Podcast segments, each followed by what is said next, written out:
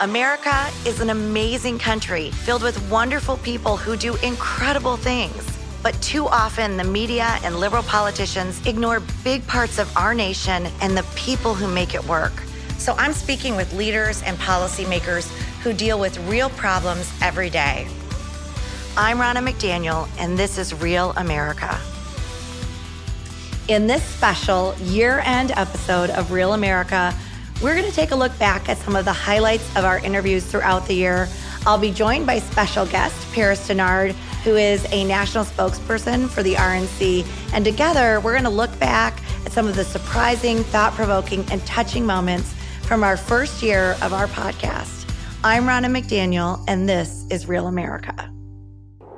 Welcome to the Real America podcast. Great to have you here, Paris. Well, I mean, this podcast, Ronna, has been such a huge success, and I'm just honored to finally be on. I know. I'm excited to have you. It's too long that we've taken to get you on the show. Yes. I mean, when you look at the success of this podcast, I think it was expanded far beyond even your wildest imaginations when you first had this idea to do this podcast, talking to real Americans so that people can get a better sense, a better idea about the different leaders that we have in our party. So like, we couldn't put this all in one special. I mean, so let's just do a recap of some of the greatest hits. Yeah, let's do a little recap. Let's do some of our greatest hits. But I will say, the reason I did this is you and I get this, Paris, all the time. We get to see these leaders in longer settings talking about policy issues that are so important to the American people that you don't see in like a minute clip on a soundbite on a TV show, which are great too. But I think it's so important, and it helps you understand the depth and breadth of the leadership we have in our party and how lucky we are to have these leaders. So I'm looking forward to going through some of our favorite clips. I mean, when you think about personal stories, is there anyone that you spoke to that really had a unique perspective or a unique personal story that they brought to their leadership? You know, I think of Kristi Noem a lot because she was my first podcast. First of all, governor of South Dakota. We had a whole bunch of issues that we could talk about, but she's been a true leader through the pandemic and really talked about her personal story of taking over her parents' ranch when her father died. Yeah, that's amazing. Let's take a look at that. Okay. At a very young age, you took over your family ranch. Can you talk about that experience a little bit and what that was like for you and your family? Sure. Well, I was going to college when my dad was killed in an accident. He was only 49 years old at the time. I was already married. We had gotten married when I was 20, and I was just wrapping up college. And in fact, we'd been married for 2 years, and I was just about a month away from having our first baby. Wow. So going to college, pregnant, newly married within the last couple of years, when he got killed on March 10th, which ironically was also the day we got our first cases of COVID in the state of South Dakota, too. So I really don't enjoy March 10th. No, that is a bad day. Yeah, it's a bad day. But the, my sister was living in Georgia at the time. My older brother was in Oklahoma, and my younger brother was still in high school. So I ended up quitting college, coming back, becoming the general manager. Within a matter of time, my older sister and brother did move home. And so for 20, 25 years, all four of us kids farmed in partnership with our mom to run the businesses. But we had a cow-calf operation. We also backgrounded our calves and feedlot and had other businesses and ran the farm. And then I managed all of it. My husband bought an insurance agency, so he runs that. But it was our whole life was just businesses. But what was really got me involved in government and politics was that when Dad passed away, we got hit with estate taxes, with death taxes. So I could not figure out how a family could have a tragedy and that there would be a federal law that would then threaten to take away their family business. It was the only place in our tax code that we double taxed somebody. And I just decided that I needed to start showing up. It took me 10 years to pay off those taxes. So that was a really personal story and personal reason as to why, she got involved in politics. What were your thoughts about that when you listened to her? I think you're going to find this with a lot of our interviews. A lot of Republicans came from a different background. They weren't politicians forever and ever. So she was a rancher. Her dad died. She dealt with the death tax. She understands what businesses and farmers are dealing with in her state. It helped her be a better leader through the pandemic. And we see that across the spectrum with Republican leaders from governor to Senate to House. You talked about jobs. And one of the people that I really enjoyed listening to was Mike Pompeo. And he spoke to you about one of his favorite jobs. Yeah, it was kind of surprising because, you know, we talk about him being in the CIA and being Secretary of State. But when I asked him, what was your favorite job? He had a great response. The best job I ever had was as a young second lieutenant. Really? Driving four tanks around what was the then east-west German border. We were doing border patrol in the late 80s. And there's nothing like being a 22-year-old with a tank. That should be a bumper sticker. Yes, a 22-year-old with a tank. Yes, we met it there. I know some 22-year-olds that we might not want to give them to. But for a time, I got the chance to be on Freedom's Frontier as a very young officer in the United States Army. And it was just, I learned so much about America and about freedom. We were literally peering into East Germany. And we could see that, right, the fences were all holding their people in. Not keeping West Germans from going to East Germany, but keeping East Germans in. Ron, this is a great story. I left about 9 days before the Berlin Wall fell, and then the fence line along East Germany came down. And I called back, before the days of cell phones, I called back to a lieutenant friend of mine and said, "This is amazing. Tell me what's happening." He said, "Mike, we're running traffic control points. There's these cars crossing the border, and Mike, they're all going one way. They're going towards freedom." Yeah. Because they didn't know how long it would last before that fence might go back up, and they wanted them and their children and their grandchildren to live in freedom. I've thought about that for these last now, goodness, how many years? 30 on years from this. Mike Pompeo is just a cool guy. He is a super cool guy. I mean, he's just really cool. Someone else who I think is pretty cool is Ted Cruz. And I was sort of surprised that he took the conversation to talk about Star Wars. And I think right now there's going to be a lot of gifts under the tree, Star Wars themes. But what were your thoughts about Ted Cruz and Star Wars? Ted Cruz is one of my favorites, but he went like so much higher because I love Star Wars too. We're total geeks. And Ted Cruz figured out a way to bring Star Wars into it as he made an analogy about Democrats and how they're governing at the border. Let's watch that clip. We have a simple message with young people, which is just freedom. On free speech, say what you want to say. On religious liberty, believe what you want to believe. It's your faith, your conscience. And you know, an analogy I used, so I asked the folks there, I said, all right, are any of you Star Wars fans? Okay, I'm a big Star Wars fan, so I love this already. And the room erupted. By the way, my team makes fun of me. They said, "Ted, you're too much of a geek," because like I'm a Star Wars geek. Fan. Okay, we could do a whole podcast on Star Wars. Okay, go ahead. When I was 11 years old, I stood in line with my dad for 2 hours waiting to see Empire Strikes Back on opening day. Oh, I love it. My mom took me out of school to see Return of the Jedi. That's how cool my mom was. It was a holiday in our house. We're getting out of school. So quick trivia, and then I'll make a point. All right. Do you know in Empire when Han is getting ready to be frozen in carbonite? So the line, Princess Leia runs up to him and says, "I love you." And he says, "I know." The script says, "I love you too." Okay. Harrison Ford ad-libbed that. It's like the best line. It's such a good ad-lib, although I will say a terrible admission. I was, 10, 11 years old. For like a year, when my mother told me I love you, I would say, "I know." And what a little twit. I've apologized to my mom. I'm like, all right, I'm sorry. I know. It is kind of like the ultimate guy line for a girl to say I love you. Yeah. And how cool is that? But you need to say I love you back. For all the guys out there listening. Yes, this is good advice. Han did not create a good move. You need to say I love you back. So you said Star Wars. So what I said is I said, listen, today's Democratic Party, they are the emperor. Yep. They are the empire. They are Vader. They're Palpatine. I pointed out Joe Biden is older than Palpatine. They want to control you. And we are the Rebel Alliance. We are a scrappy bunch of rebels fighting for freedom. That is powerful with young people.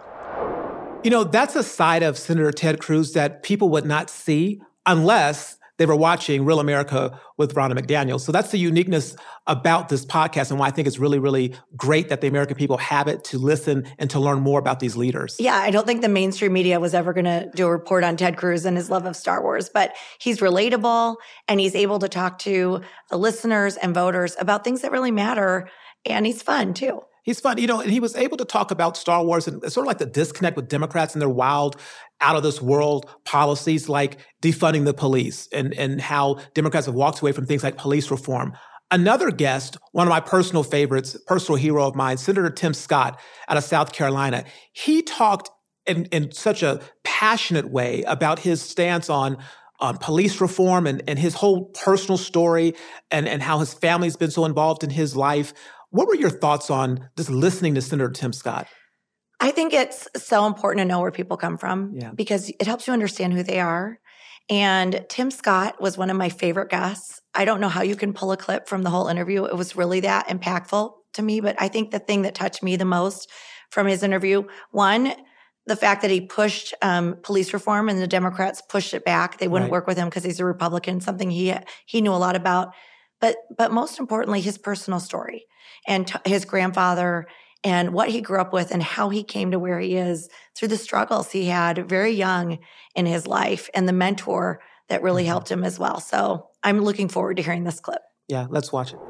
We have something in common. Oh, yeah? Yeah, because your grandfather was a really big influence in your life. Mine was as well. Awesome. Can you talk about him a little bit? You talk about how he always brought the newspaper to the family table. So when my parents divorced when I was 7 years old, we moved into my grandparents' house. They had a two-bedroom house with my grandmother and my grandfather had one room. My brother, myself, and my mother shared another room. And it was tight quarters, but there was lots of love in the house.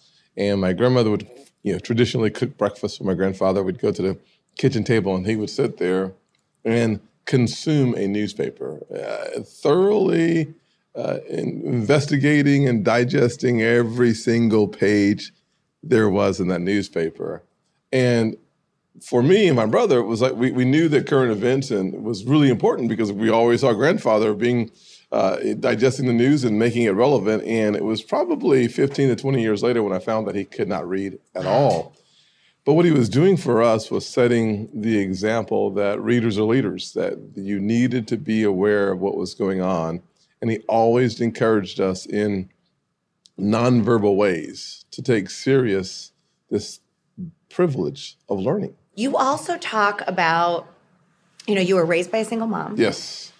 And mentors in people's lives. And so you have one that stands out from Chick-fil-A, which we all love Chick-fil-A. Right. Oh, yes. If you don't, you need to have your head examined. But it is so valuable to have a mentor. And I think that's such an important thing that we can learn from people who did it for us, but also that we can be in our own lives. Can you talk about that mentor in your life? Yeah, so John Moniz, a Chick-fil-A operator who became my mentor when I was 15 years old. My freshman year, I had struggled through high school.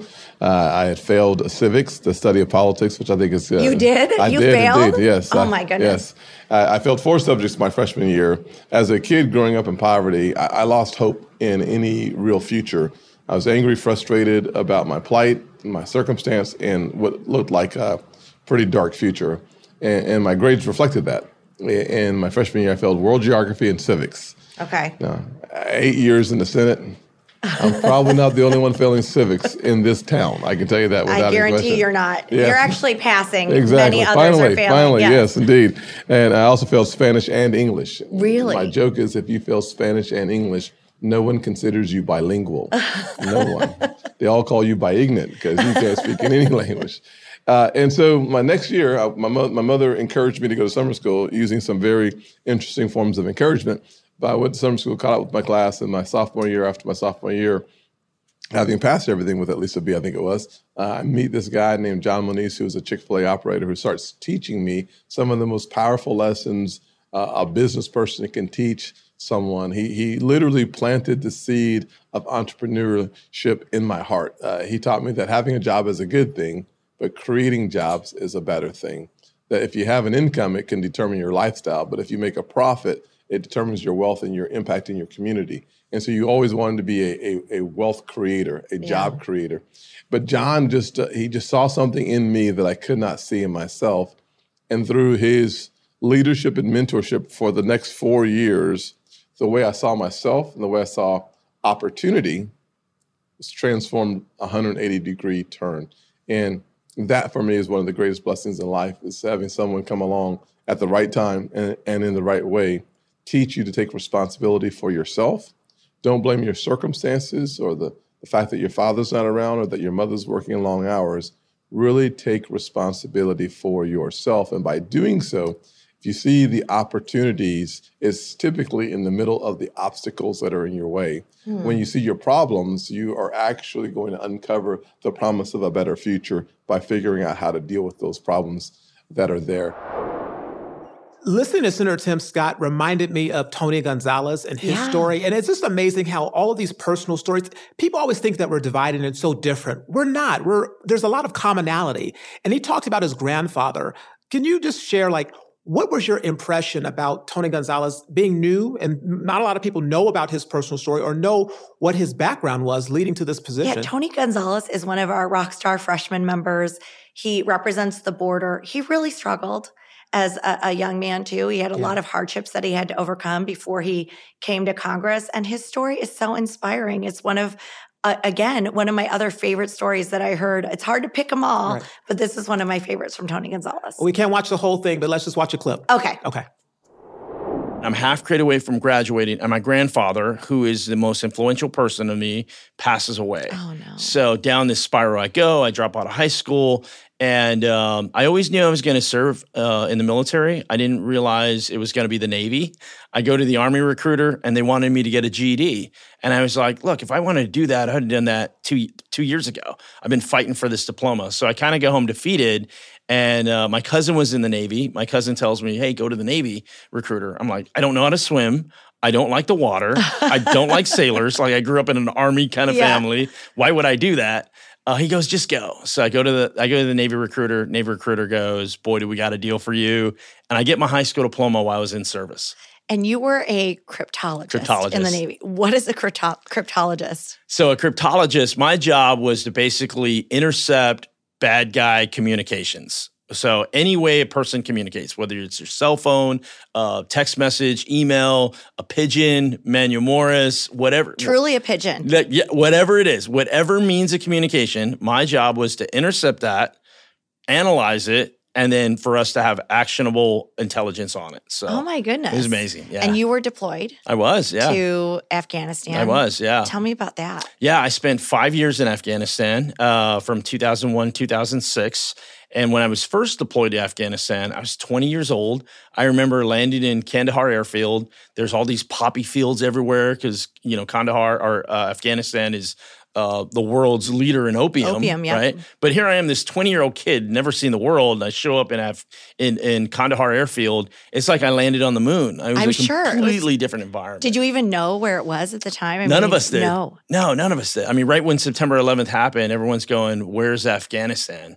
So what was that like, those 5 years in Afghanistan? Tell me about the people you met and the work you did and your veteran brothers and sisters that you worked with. Yes, there is a bond that you get with folks that can just never be replaced. And because it's not a great situation, it's a really crappy situation. You know, it's hot, you're working long hours, it's just real tedious.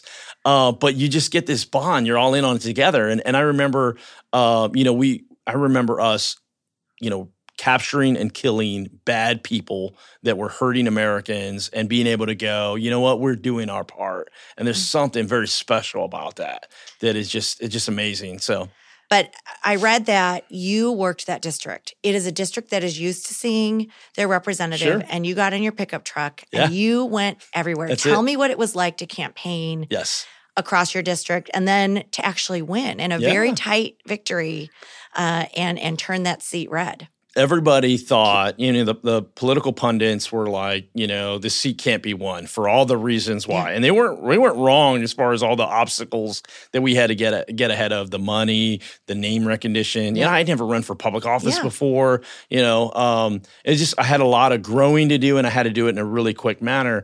But one of the things that folks have told me my whole life, Tony, you can't do this, you can't do that. And I've always said, watch me, right? And we just roll up our sleeves and we just go to work. No one will outwork me. And that's what we did. I mean, you mentioned it. I got my pickup truck. We put 70,000 miles on this pickup truck. Just went everywhere. Big crowds, small crowds. And I didn't just talk to Republicans. Like, I was talking to everybody. People that voted, people that didn't vote, Democrats, independents, everybody. And I think that's what we sometimes forget is like, you know, we get it all figured out, like the political lens and what we're supposed to do. But I think people are just looking for somebody that they can go, you know what, that guy has my back. I think people are going to be really touched by listening to Tony Gonzalez's story. But I think they're going to be excited and energized when they listen to Cat Cammack. I mean, she describes herself as a pistol. And I mean, she's a pistol. She's energetic. She's young. She is vibrant. She's the future of this party. Yeah, she is a real American. You know, she was homeless in college. She's come in to Congress. She is just gung-ho. Yes. She is somebody who brings a ton of energy. She's a great freshman member. And I look forward to hearing what she has to say in this next clip. Yeah, let's watch that clip again. My natural instinct is I'm going to push back. I'm going to attack. And so when the bill came up, the George Floyd Justice and Policing Act, which was the original defund police bill that came up, I ended up taking my husband's SWAT vest to DC, which, by the way, if you have ever tried to get a ballistic vest through TSA. No, I've never tried that. I don't think I'm putting that on my bucket list. I don't recommend it. That's not going on my bucket list. I don't recommend it. But you took it with you. I did. I took it with me and flew it up there. And Jim Jordan was running a special order and a debate on this bill. And I told him, I said, I need 3 minutes. And he's like, you got 1 minute. And I said, oh my gosh. So I haul my tail down to the House floor and I've got his vest in my hand. And it's a heavy vest. It's, you know, like 40 pounds of gear and ballistic plates. And so I get down there and I'm getting ready and Jim looks over and he sees the vest and he's like, you got 2 minutes. Because he was interested. He was intrigued. Yeah, he was intrigued at that moment. And so I get up to the mic and Sheila Jackson Lee had just finished talking about this and talking about why they needed to defund police. And so I didn't know quite how this was going to play because it's not something you can rehearse. Mm-mm. And I just knew that I needed a moment to kind of snap everyone's heads and pay attention because it was going to be totally off script. It was going to go straight from the heart. And I pulled my husband's vest up as high as I could. And keep in mind, I'm 5'3". I've got little tiny T-Rex arms. I'm about the same size as you. I'm 5'3". Yep. Yeah. And so I lifted as high as I can and I just dropped it. And it did exactly what I was hoping. It through the microphones, it was this resounding boom. Oh, good. Because it would have been really bad if it was silent. It was like this mush. But it landed with a thud. And it was boom. And I just railed. And I said, this bill takes this equipment, this vest off my husband's back. It's the same vest that he wore on a 17-hour manhunt. This is the same vest that he wears when he is going to subjects who have barricaded themselves and they're threatening to kill their own children. But the real threat isn't that you guys are trying to tell people that, you know, our police can't have vests. It's that you want to get rid of them all. You want to take that off their backs. You want to remove them from communities altogether. And I actually posed the question. I said, are you waking up at 2 a.m. responding to gang shootings? Are you missing your children's birthday parties because there has been a murder in your community? No. Oh my gosh. Ronna, something that people don't really know about my career in politics is I've always worked for conservative women. Yes, you have. And I love that. And this party is so diverse, and we have strong, powerful, smart, talented Republican women. I mean, you are a shining example of your leadership here as, in my opinion, one of the most successful RNC chairs that we've ever had. But also, there are other people like Kellyanne Conway. I mean, she has an impressive resume before her time working for former President Trump. I mean, that is what I think Real America exposes is these talented people that people don't really get a chance to really understand, but you share their stories, they listen to them directly, and Kellyanne Conway has just been a fantastic leader for our party. She has, and Kellyanne is so brilliant, and she understands polling and reaching out to voters in a way she's created a decades-long career doing that. Now, President Trump, she always says this, and I love this, he found her in plain sight. She was there, but he was the only one who said, you know, I'm going to take her and have her run my campaign. She's the first woman ever in history to run a successful presidential campaign. And as we started the 2022 cycle, Kellyanne and I talked a lot about how do we win back voters that we've lost? What are the things that we want to go into the field and poll about? And she did a really amazing poll about election integrity and gave us a lot of insight as to these voting laws that the Democrats are labeling as Jim Crow 2.0, ridiculous, which are totally false. And the polling results are really, really interesting. And she shares that in this clip. Well, we're lucky to have you in your position, and we're also lucky to have Kellyanne. So let's watch what she had to say. Okay. Most voters say it was very easy for them to vote. In fact, we did a 1 to 10 scale, and over 93% said it was easy for them to vote. The intensity was very high in that favor. They do think it may be more difficult for other people to vote because they're not sure. And they hear that echoed in the media and the Democratic Party. And sorry if I repeated myself there again and again. And so, but they want to make sure that voting is easy and it's accessible. But they also want to make sure, Ronna, that it's legal and it's transparent and that it's verifiable. Why is the word verifiable important? Well, it's important because is the voter verified? Is the voter ID verified? Is the voter signature verified? This should not be a heavy lift. This should not be controversial, that you want to make sure that the most sacrosanct principle in our United States Constitution, one person, one vote, is upheld for everyone. And there is tripartisan agreement. Majority Republicans, Democrats, and independents, Ronna, all agree that non-citizens should not vote. People who are not registered to vote or qualified to vote should not vote. Again, that seems very non-controversial. Just like the 94% who approve the phrase, I want to make sure that every legal vote counts. Any illegal vote does not count. That by itself is really democracy in action. So I think you just were being very kind and you gave the PG version of what the Democrats are really saying here. They're screaming racist and occasionally sexist and xenophobic. Instead, it's just racist. We tested that too. 77% of Americans surveyed said that they believe that one party, we didn't say who, that they believe one party sometimes screams racism to try to shut down conversation. And, you know, if I'm just going to call you names, it's because I never really want to learn your name. But I think that's so interesting, and I want to go back to that. So 77% of your respondents said that one party is utilizing racism to win, to gain power, but they don't actually believe that the laws are racist. They recognize what the other party is doing, and they're demeaning what racism actually means by saying these laws are racist. Is that what you're finding? Well, yes. I mean, let's just look at Georgia, for example. Yeah. Okay, you're talking about the new laws in Georgia. We tested pieces of that. They're wildly popular because, again, as you've seen in everybody's polling, including the media polling, large majorities of Americans favor voter ID. Oh, well, now Stacey Abrams does. Did you see Stacey Abrams? That's why I mentioned Georgia. In April, was against voter ID. Correct. It was voter suppression. All of a sudden, she says, I was always for voter ID. Raphael Warnock. So they know. They know. That most voters support voter ID. They know, and they're looking at the same kind of polling data. They're looking at your polling. If they're asking the right kinds of questions, just very objective questions, approve or disapprove of this particular measure. They understand that the lexicon does not favor them because people want transparency, verification. But with transparency also comes competency. What people are saying, Ronna, is you can't cast your vote so early and count that same vote so late. That whole segment with Kellyanne was so great, but something she said recently that's not in the podcast was Republicans need to start finishing the sentence. Yeah. We can't just call Democrats socialists and expect voters to understand what that means. And that's really resonated with me. And one of the things she recommends is find somebody who's fled socialism to talk about that. And it made me think of Carlos Jimenez. Well, yes, exactly. But because your podcast doesn't just talk about personal story. It talks about policy. And Carlos Jimenez, new freshman member out of Miami, he has a great personal story, but he connects it to the policy and why it leads and guides his different policy decisions that he makes. And you really touched on that with him.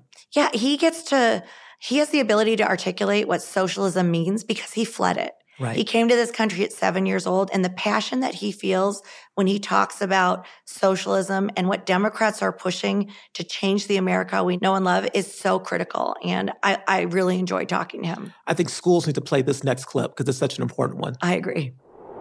I think the first thing that really concerns me is this whole thing of tech censorship. Yes. And then now that the president is saying that they want the tech companies to censor certain information, where the government is actually being involved in censorship, is really, really dangerous. And you know, it's under the guise of misinformation, right? And so who is the arbiter of misinformation? Who decides what's true and what's not true? And I think that it's actually an insult to the American people. The American people are smart enough to figure out what's right and what's wrong, what's real and what's not real.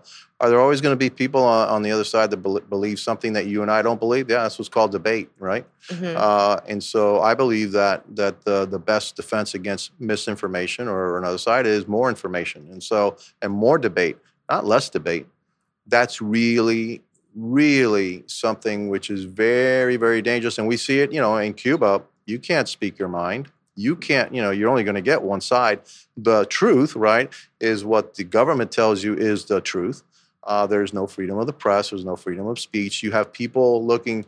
There's things in Cuba. It's called Committee for the Defense of the Revolution. Okay. And it's not really a committee. What it is that in every neighborhood, you'll have one or two people that are actually working with the government to spy on you. Right, and so when you say, "Oh, gee, I don't think Castro is very good," you know, I don't think that Diaz-Canel is doing this, that, or the other, you could in the middle of the night end up with security forces at your door, knocking down your door, and then taking you away because you said something wrong against, or you're a counter-revolutionary, and so you're a threat, you know, to the Cuban people. Look, in the Cuban Constitution, there's a couple of articles there. I think you and I would say what? Number one. That, you know how we, at least my values are God, family, country, right? Yep. In kind of that order, right? Exactly. Okay, right? Well, in Cuba, the values are the Communist Party first, the second comes country, and then third comes the individual, all right? And so in Cuba, in the Constitution, it's the Communist Party that supersedes everything. Supersedes everything. Everything. Your family, everything. God, religion, God. They don't believe in God, okay? But it supersedes everything, all right? There's another article in the Cuban Constitution, which is a little even more, well, it's not as bad. It's pretty bad, okay? So here it is. It says that communism is the way. Anybody who wants to change that is now an enemy of the state. All right, and can be dealt with in any shape or manner seen fit, including armed force. So that if you want to, there is no changing. See, there is no process in the Cuban Constitution to change away and to get away from communism, because it's part of the Constitution that if you want to do that, you're a traitor and you have to be dealt with. You know, Ronna, one of the things that your podcast does is it shows people that you can come from different backgrounds and still be a leader. You did an interview with Burgess Owens, a new congressman out of Utah. He's fantastic. And this podcast episode, it was almost like you were listening to a motivational speaker because he's so inspirational and has such a positive outlook on life. He does. I really love Burgess. I think he is one of the kindest, most wonderful people I've met, aside from the fact that he's a congressman and a former NFL player. Right. But at the very end of this clip, he gives his philosophy in life and what he learned from his parents. And it's something that really has stuck with me since that interview.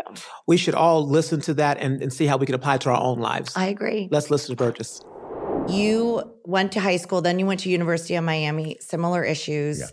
You were drafted in the first draft in the NFL. You played for the Jets. Then you went to the Raiders and won the Super Bowl. So I think you have a really great insight as to what's happening in the NFL right now. Yeah. With the national anthem, with Colin Kaepernick kneeling for the flag. Tell me how you see this and this issue that's percolating through our sports worlds right now, and a belief, I think, with a lot of people that America is a racist country. Well, let me just say the most powerful three words in the mission statement of America is we the people. You know, once we start talking, once we start realizing we have more in common than we don't, there's nothing that can defeat us. What's happening today is the fact that we have an educational system for decades that's been teaching us something else. We have an educational system, and I call them termites. These are people who do not love our country. They find safe spots, and that's in education, that's in bureaucracy. We don't know who they are. It's behind cameras where no one can really impact them. But when we start teaching each other that our country is a racist place, that our country does not identify and show that we've been progressing, that everyone in this country that actually adheres themselves to American tenets can be successful. If you don't teach our kids that, they learn another way. And so what we're seeing today, and Carpenter's a good example. Here's a young man who made his last contract year made $12 million. You notice that those who believe in this concept of how bad our country is, as they reimagine, they first of all, they never imagined anything in the first place. They've never built anything. They don't serve. They don't give them the time. They're elitists. And that's really the fight that we have as a nation. It's not just white, black elitists, but white elitists. But they both have that's who we're really fighting up against.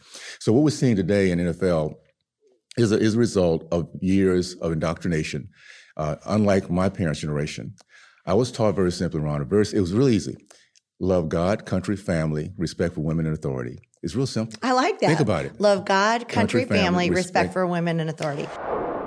Congressman Owens is a positive, motivating person. I mean, it just comes across in the podcast episode that you did with him. And he's even more that way in person. Oh, absolutely. Unbelievable. Well, it means that he's genuine and authentic. He is. Another leader who's really authentic and really motivating and has an incredible perspective on why they became a governor is Kim Reynolds. Yeah, I love Kim Reynolds. I actually did this interview in Iowa. Nice. So we were there for an event for Ashley Hinson, and Kim told her story about getting involved in politics. I loved it so much. I actually went home and shared it with my husband because her husband's a big part of it. And then we talk about the Iowa State Fair, which, by the way, Paris, I'm going to next year. You're welcome to come with me because she goes through all the great things that we can see at the Iowa State Fair. And all the good things you can eat, too. I know. We're going to talk about that, too. Let's listen to that one. What is the best thing to eat at the Iowa State Fair? I'm telling you, I eat my way through 11 days, but I walk a lot, so it's a balance. Yeah, but you're getting your steps in. So we always recommend the pork chop on a stick is to die for. You'll get to flip some pork chops with me. That's always fun. People will love seeing you there. I would love that. We have a beef sundae that's extremely good. What is that? Oh, it's like mashed potatoes and beef and kind of a gravy poured over the top, and it actually sounds really good. It's really good. It's a comfort food. Okay. But there's everything on in the between. Sweet side? Anything on the... I did the strawberry shortcake. It was a new food this year. We had 85 new foods, so there's always new things to try. I went back and got that again, so, you know. How many people come in for that? Over a million. Really? And the good thing was, too, so again, we've just really been, we can do this safely and responsibly, and this was contrary to some of the other fairs that were down like 30%. We were only down about 6% from 2019. We didn't have it in 20, but the two things that I heard the most at the Iowa State Fair, again, I was there all 11 days, was thank you for having a state fair and getting life back to normal. Thank you for getting our kids in school, not mandating a mask mandate, and stay strong. I had more women and moms come up to me and literally a lot of times in tears and just say, our kids need to be there. Just stay strong. Don't back down. So, Ronna, from the Iowa State Fair, it reminded me of this Buffalo Roundup story that you talked about with Kristi Noem. I mean, we have some dynamic Republican women. We do. And I really wanted to talk to Kristi about the Buffalo Roundup because I saw it on TV one day and she's on a horse with like hundreds and hundreds of buffalo around her. And she is just getting them where she needs them to go. Right. And it's pretty amazing. So I wanted to talk to her about that, but her description is even better than anything I can do. Let's round up that clip. Okay. Good one. I think I turned on the TV one morning and you were on horseback. Yeah. Rounding up, I don't know how many, like thousands of buffalo. And you have this thing called, what is it, the Buffalo Roundup in South Dakota? Can you talk about that event and how you are so good on horseback and rounding them up and you just know your stuff? Well, you're like a cowgirl. Well, yes, but you know that's how we grew up. But this, I mean, that's what's remarkable about getting to be governor of South Dakota is that I have my own actual Buffalo Roundup. It's fantastic, right? That's so cool. So Custer State Park is our largest state park, and it has one of the original bison herds in the nation. So it's one of the herds that helped bring them back from extinction, you know, years and years ago. And so what that herd does is we maintain it, take care of it, and then every year have a roundup and an auction where we sell some of them to help pay the costs of maintaining the bison herd. So the governor's roundup happens in September of every year, and 20 to 30,000 people come to watch. It is fast. It is extremely dangerous. We have about 60 people on horseback, and we also have about another 30 to 40 Jeeps and all-terrain vehicles, and then many, many vehicles, chase vehicles as well. But it is a flat-out run, and you have to take them that fast because when they hit the corral, If you don't have the last one in and shut the gate by the time the first one hits the other end of the corral, they're coming around and coming right back out. So they're incredibly powerful animals. They are not tame at all. So I'd recommend nobody ever try to get close to one of them. But for me, it was great because all these people that love horses and the Western way of life, I get to invite and be a part of it with me. So this last year was so much fun because I invited a bunch of professional cowboys to come and some professional bull riders. And these are the real deal cowboys that make their living on horseback, chasing cows and riding bulls. And they had never done anything like this before. They were hooping and hollering and laughing and jumping cricks, and we were racing, you know, off bluffs, and they just said, we've never done anything like this, Governor. And they were slapping me on the back and just said it was the most fun they'd ever had. So that's what is fun for me, is creating memories for other people. So many times in this job, I only get to talk about negative things. I only get to focus on challenges and bad things. That day is always a day that everybody comes and they love our outdoor Western way of life. And then I get to give people the new experience of being a part of it. It is the most amazing thing. I saw it, and I saw you on horseback. Well, I will not be riding a horse, but I'll watch. I mean, listening to all that talk about horseback and cattle drives, so I just think that we need to have an RNC event where everyone goes on horseback, like we're on Yellowstone. Let's just have a full-on horseback retreat. Are you in? I am not in. Okay. But Paris, okay, you can be there. I don't know if I'm not Kristi Noem, but I'm happy to watch. Okay. And I support you in that effort. Thank you. We'll see what we can do. This whole year, I mean, just been so many fantastic stories. We can't fit it all in. But is there just one more that you just say, we cannot close out this year without going back and just highlighting just one more thing? Is there just one more? Well, it's hard to pick because they were really all wonderful. I'm going to have to go back to Tim Scott, though. You know, we did this podcast right after he had addressed the State of the Union and Joe Biden, and he brought such an optimistic message to his rebuttal. But he also, in this clip, really goes at the Democrats, and especially how they use race to divide our country.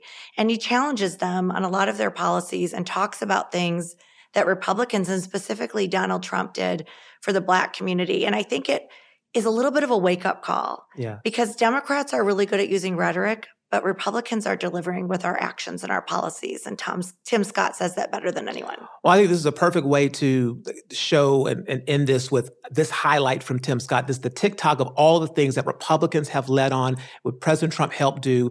That's the best way to end this. I know this is important to you too, Paris. It really is important. And I think it's great that the podcast is able to have this archive so people can just see it and relive it and listen to it and share it. So that's what we do. You got everybody go re-download over and over again. I mean, listen, it was one of the top podcasts in the political section. So it is something that people are listening to. And I think people want to have this information because a lot of people, especially in the Black community, they don't know. They don't have the information. CNN's not going to play it. MSNBC's not going to show it. So it's on us. It's on this podcast. It's what you're doing to show it. So let's listen to what Senator Tim Scott said. Great. Thanks.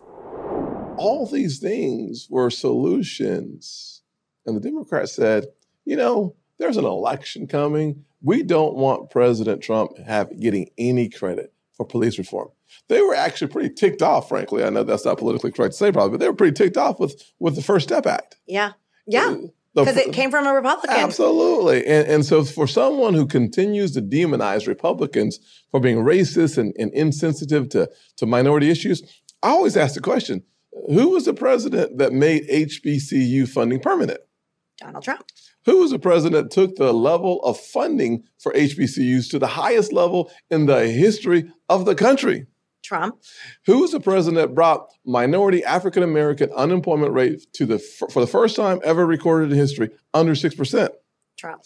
Who brought it? Hispanic unemployment under 5%, Asian unemployment under 3%, women 70-year low.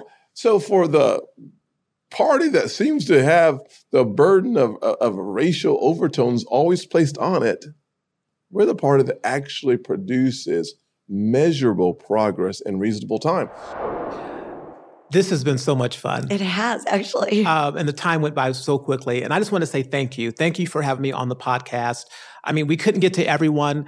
There were some other people that you interviewed. Like, we need people to go listen to all of them. Yeah, I mean, we got to leave some out there. Elise Stefanik is one. Rick Scott, I mean, Nancy Mace. There's a lot of people that you talked about. But I think what is the takeaway for me is that this podcast will allow people to see a different side to our party. This party is diverse.